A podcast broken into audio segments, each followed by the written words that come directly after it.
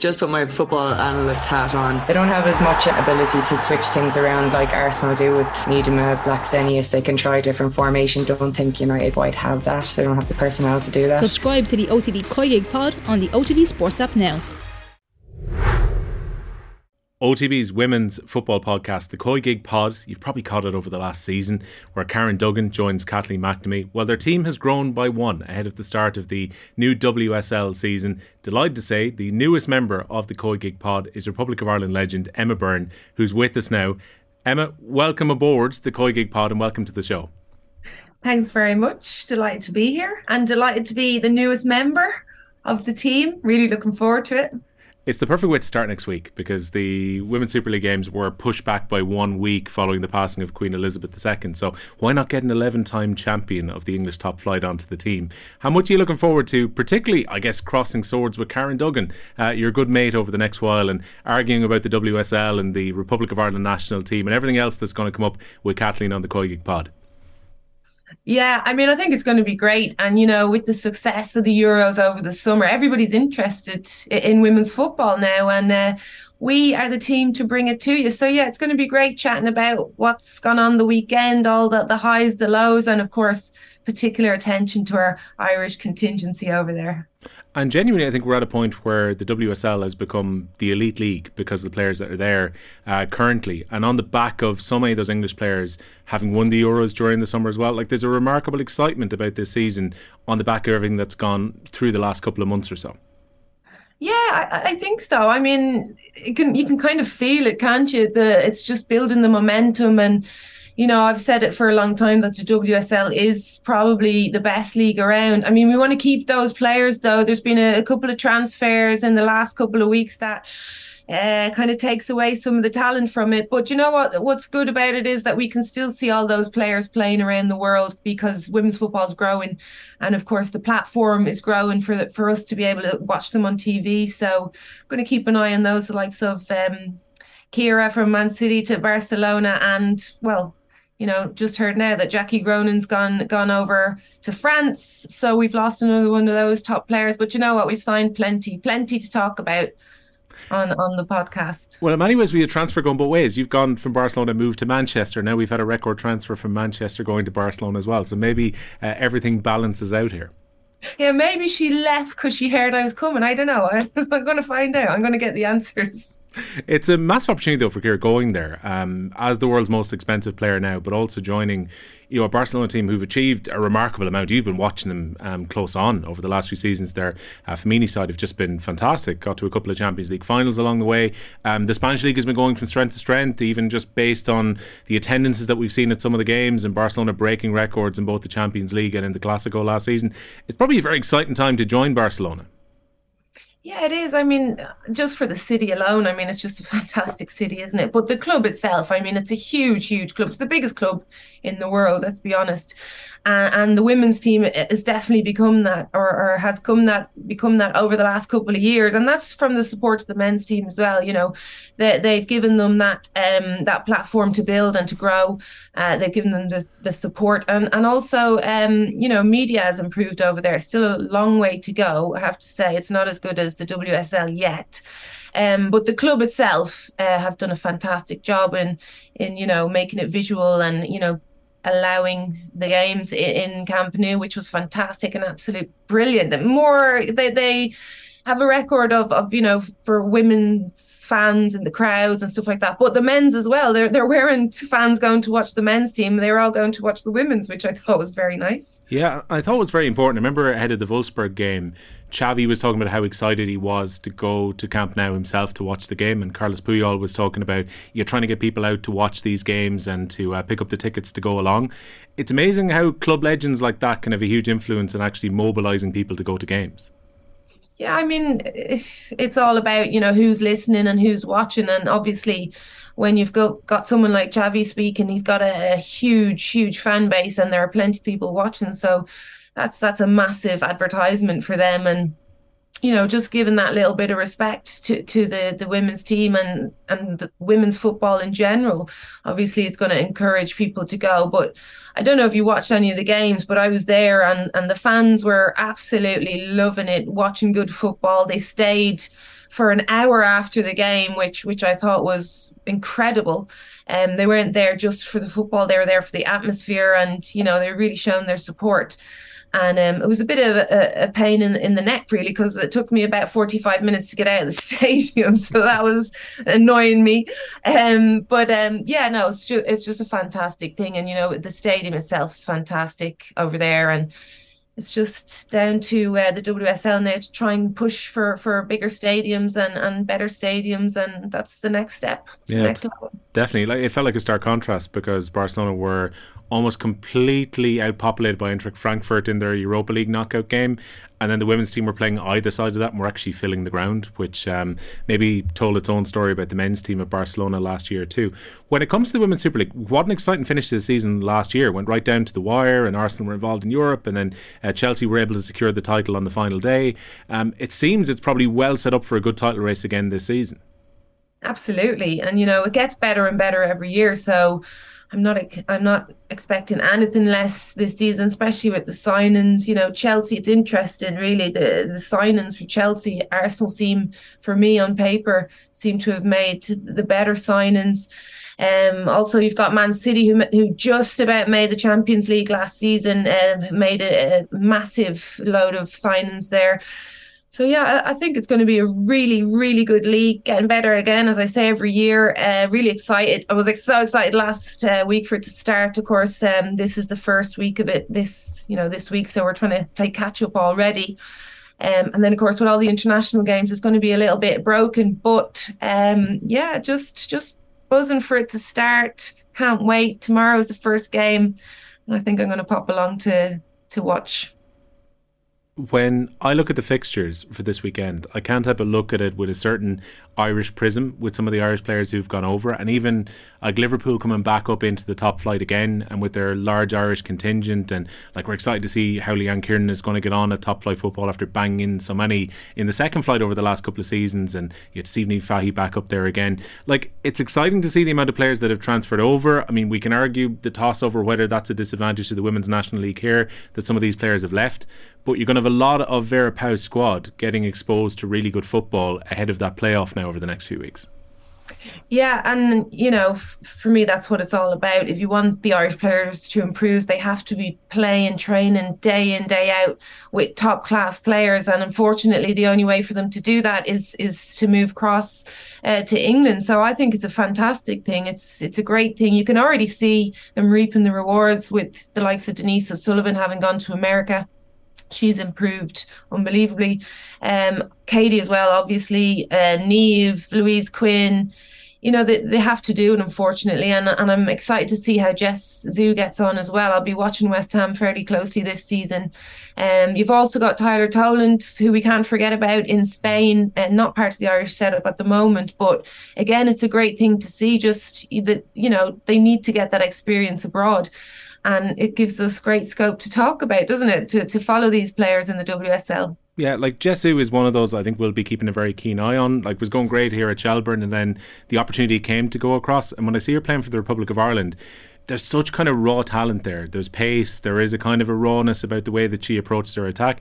Slowly but surely, as she refines her game, she could be a really, really important weapon in the Irish attack going forward she is going to be she's going to be very important. Um and you know it is about playing and, and game time and obviously she won't have been uh, she won't have been told that she's going to play every game. That's not how it works. She has to work and she has to prove that she's ready and able. I, I don't think her her performance uh, with Ireland in the last game will do her any harm at all. I thought she played really really well so, um, you know, and she has to prove it in training. And I think she's the type of player that will enjoy that challenge. And uh, I think she's going to be a regular starter for West Ham. Maybe not in before Christmas, but certainly after it. Yeah. Do you feel it's a case of that is an important step now for her development because you know, she had become a really, really important player within the Women's National League? But I think Vera has been very clear that she wants players playing professional football and playing at the highest level they possibly can. Yeah, and obviously Vera has to be supportive of the Irish League, and as we all are, I really hope that improves. I mean, uh, you know, it doesn't look great that teams are dropping out. That's uh, that's not a good start. but uh, as I said, you know, speaking from experience, we had to go abroad to get to improve and to play football. And and yes, uh, you can be a, a, big fish in a little pond in Ireland, but at the end of the day, as soon as you move across to the the Super League or England, America, France, Spain, all of these leagues, you're going to see that you have to work as a completely different mentality, different standard level, and uh, obviously that's going to bring you up to that level and the the little starlings will shine and, and get even better. And um, I mean, you can be the best in, the league in Ireland, but at the end of the day, if you're if you're good enough, you'll play in the WSL, and that's just how it is. I know we're probably talking at the moment to some listeners and viewers who possibly watch the European Championships during the summer, might now be interested in dipping their toe and watching a bit of WSL. Who should they be watching out for in the season to come? Because like, it's never been more accessible when you consider the amount of games that Sky are going to be showing over the coming year as well. Yeah, there are so many players. Obviously, you have to watch out for the Irish players. I mean, maybe that those would be the ones that we we want to watch. But um, I mean, every time, every every team has got somebody that will be of interest. You know, uh, Arsenal have, have made some great signings. You've got Lena Hurtig, a new signing.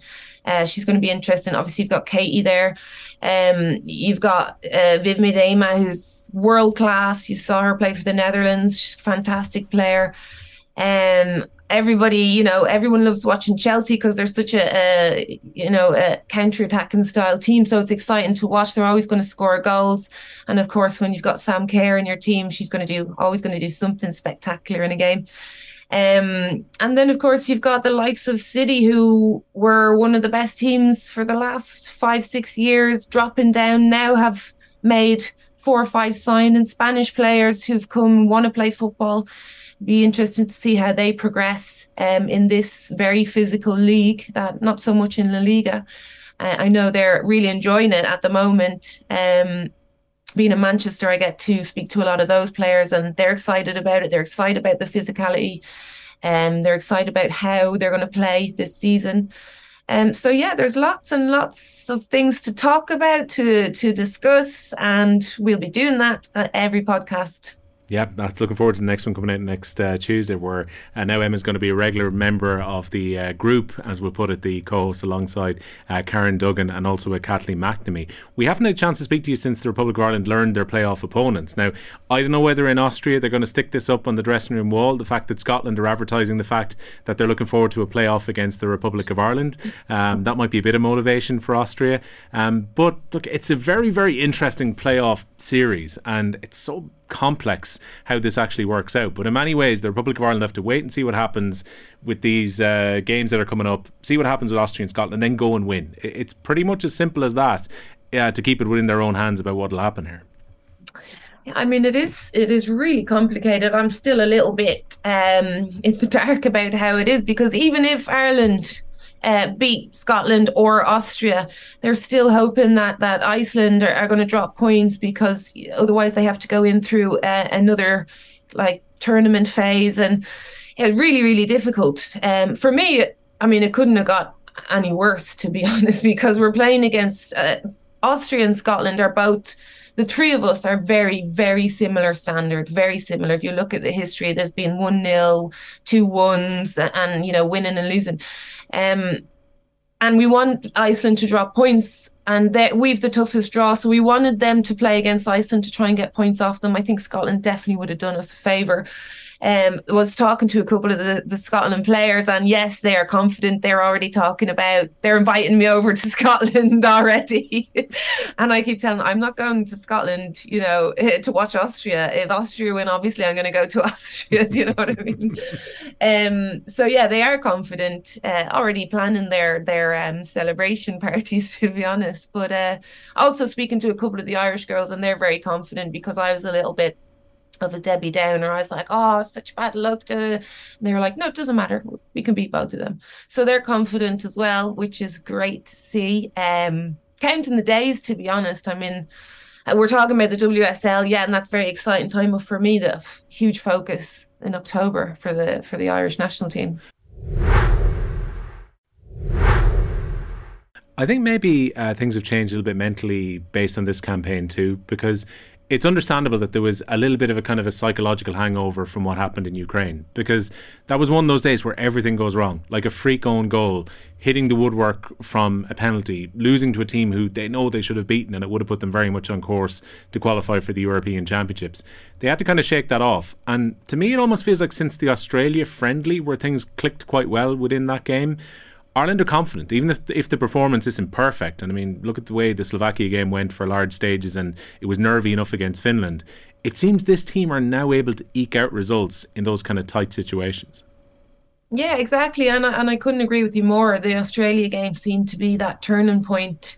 And um, also against Sweden, like to to come away from a game playing a team like Sweden to be disappointed that you didn't win and then disappointed you didn't draw with them like is i think is a massive change in the irish mentality. And you know it, it, shows that we can compete against the best and we can compete up there and beating australia who are consistently in um, the final all the fi- the world cup finals um, i think is a massive boost for them as well. But i think vera has helped that that mentality the winner mentality bringing confidence.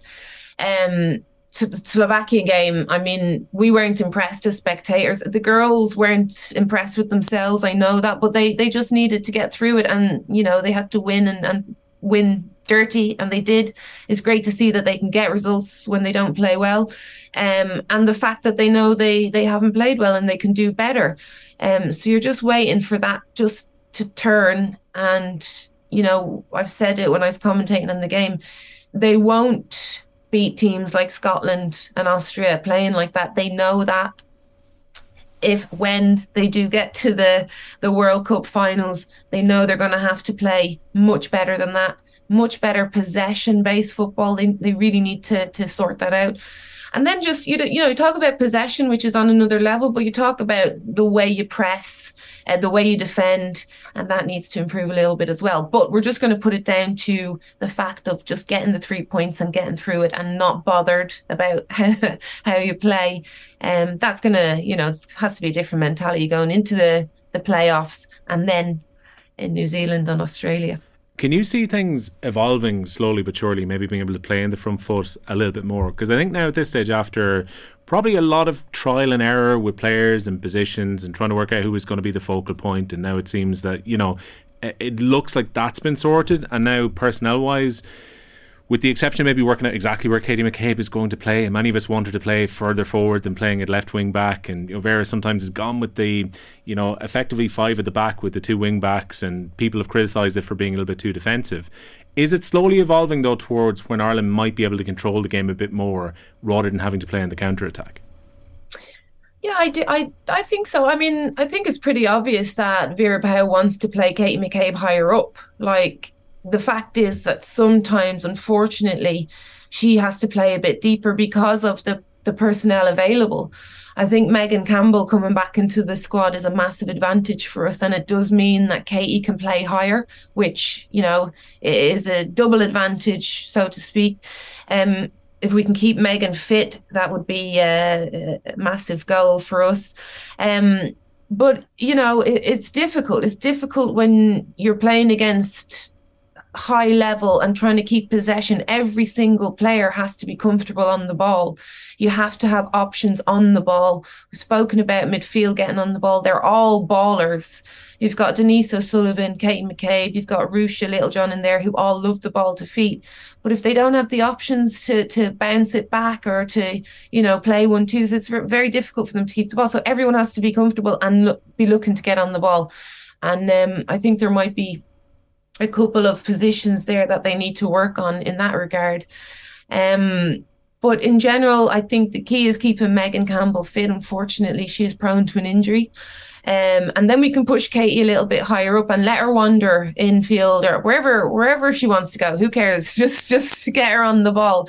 Um, and I think Heather Payne's been absolutely fantastic up there, and I think she's learned, she's grown a lot in that position. She's she's learned how to keep the ball playing up there high on her own. But as I said again, for me, you have to get that uh, press correct because it's last game I was really Uh, I wasn't very impressed with the press, which is something that we've done quite well in the past. Yeah, there's no point in having Heather Payne trying to run a lone furrow herself and to try and press down if the midfielder are a few yards too far yeah. back.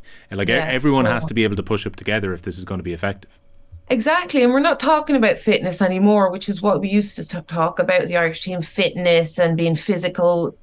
If you start talking about that, you've a long way to go. So it's not about fitness and pace. It's about the team being confident to push up. And when you're back three, it's supposed to be a three, by the way. So even that the fact that we're confusing it with a three and a five obviously there's no clarity there and, you know the back the two fullbacks need to push higher up and they need to know their jobs are they playing in a three or are they playing in a five because it does make a difference to to how you set up um and and they play so deep they play so deep and actually um, Brosnan is actually quite good at coming out and, you know, sweeping up behind so they can afford to play a little bit higher.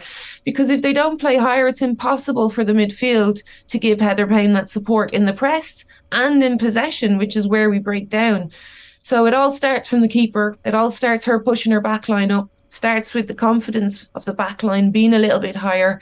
Um, and for them to to deal with that ball in behind, you're not going to be able to play in in a final playing so deep and worried about that ball behind. Um, again, that's something that you need to work on in training and, and be very, very clear where you want that line and where you're comfortable with, and then allowing the midfield to push up and give that support to Heather because we've seen it. She does a great job doing it on her own, but it's old school. It's old school. We need uh, to be a, a, unit together, working together, and no gaps. If I can tap into your experience as uh, over 100 cap goalkeeper with the Republic of Ireland, it seems to me that Courtney Brosnan has come on a lot in the campaign just gone by. Like there were so many question marks about who was going to be in goal for this campaign, and you had been moving and changing around her goalkeepers in friendlies beforehand. But to me, Brosnan has looked really solid during this campaign. She has, she really has. And, you know, I'll be the first one to, to hold my hand up. I was one of those people because I don't agree that a goalkeeper should be playing international football if they're not playing regularly um, for a club side, and that's what was has been happening with with Courtney Brosnan at Everton. Um, uh, that's probably going to change this season. Hopefully, again, we'll be keeping our eye on that. Um, but she has done really well. She she's dealt with everything extremely well.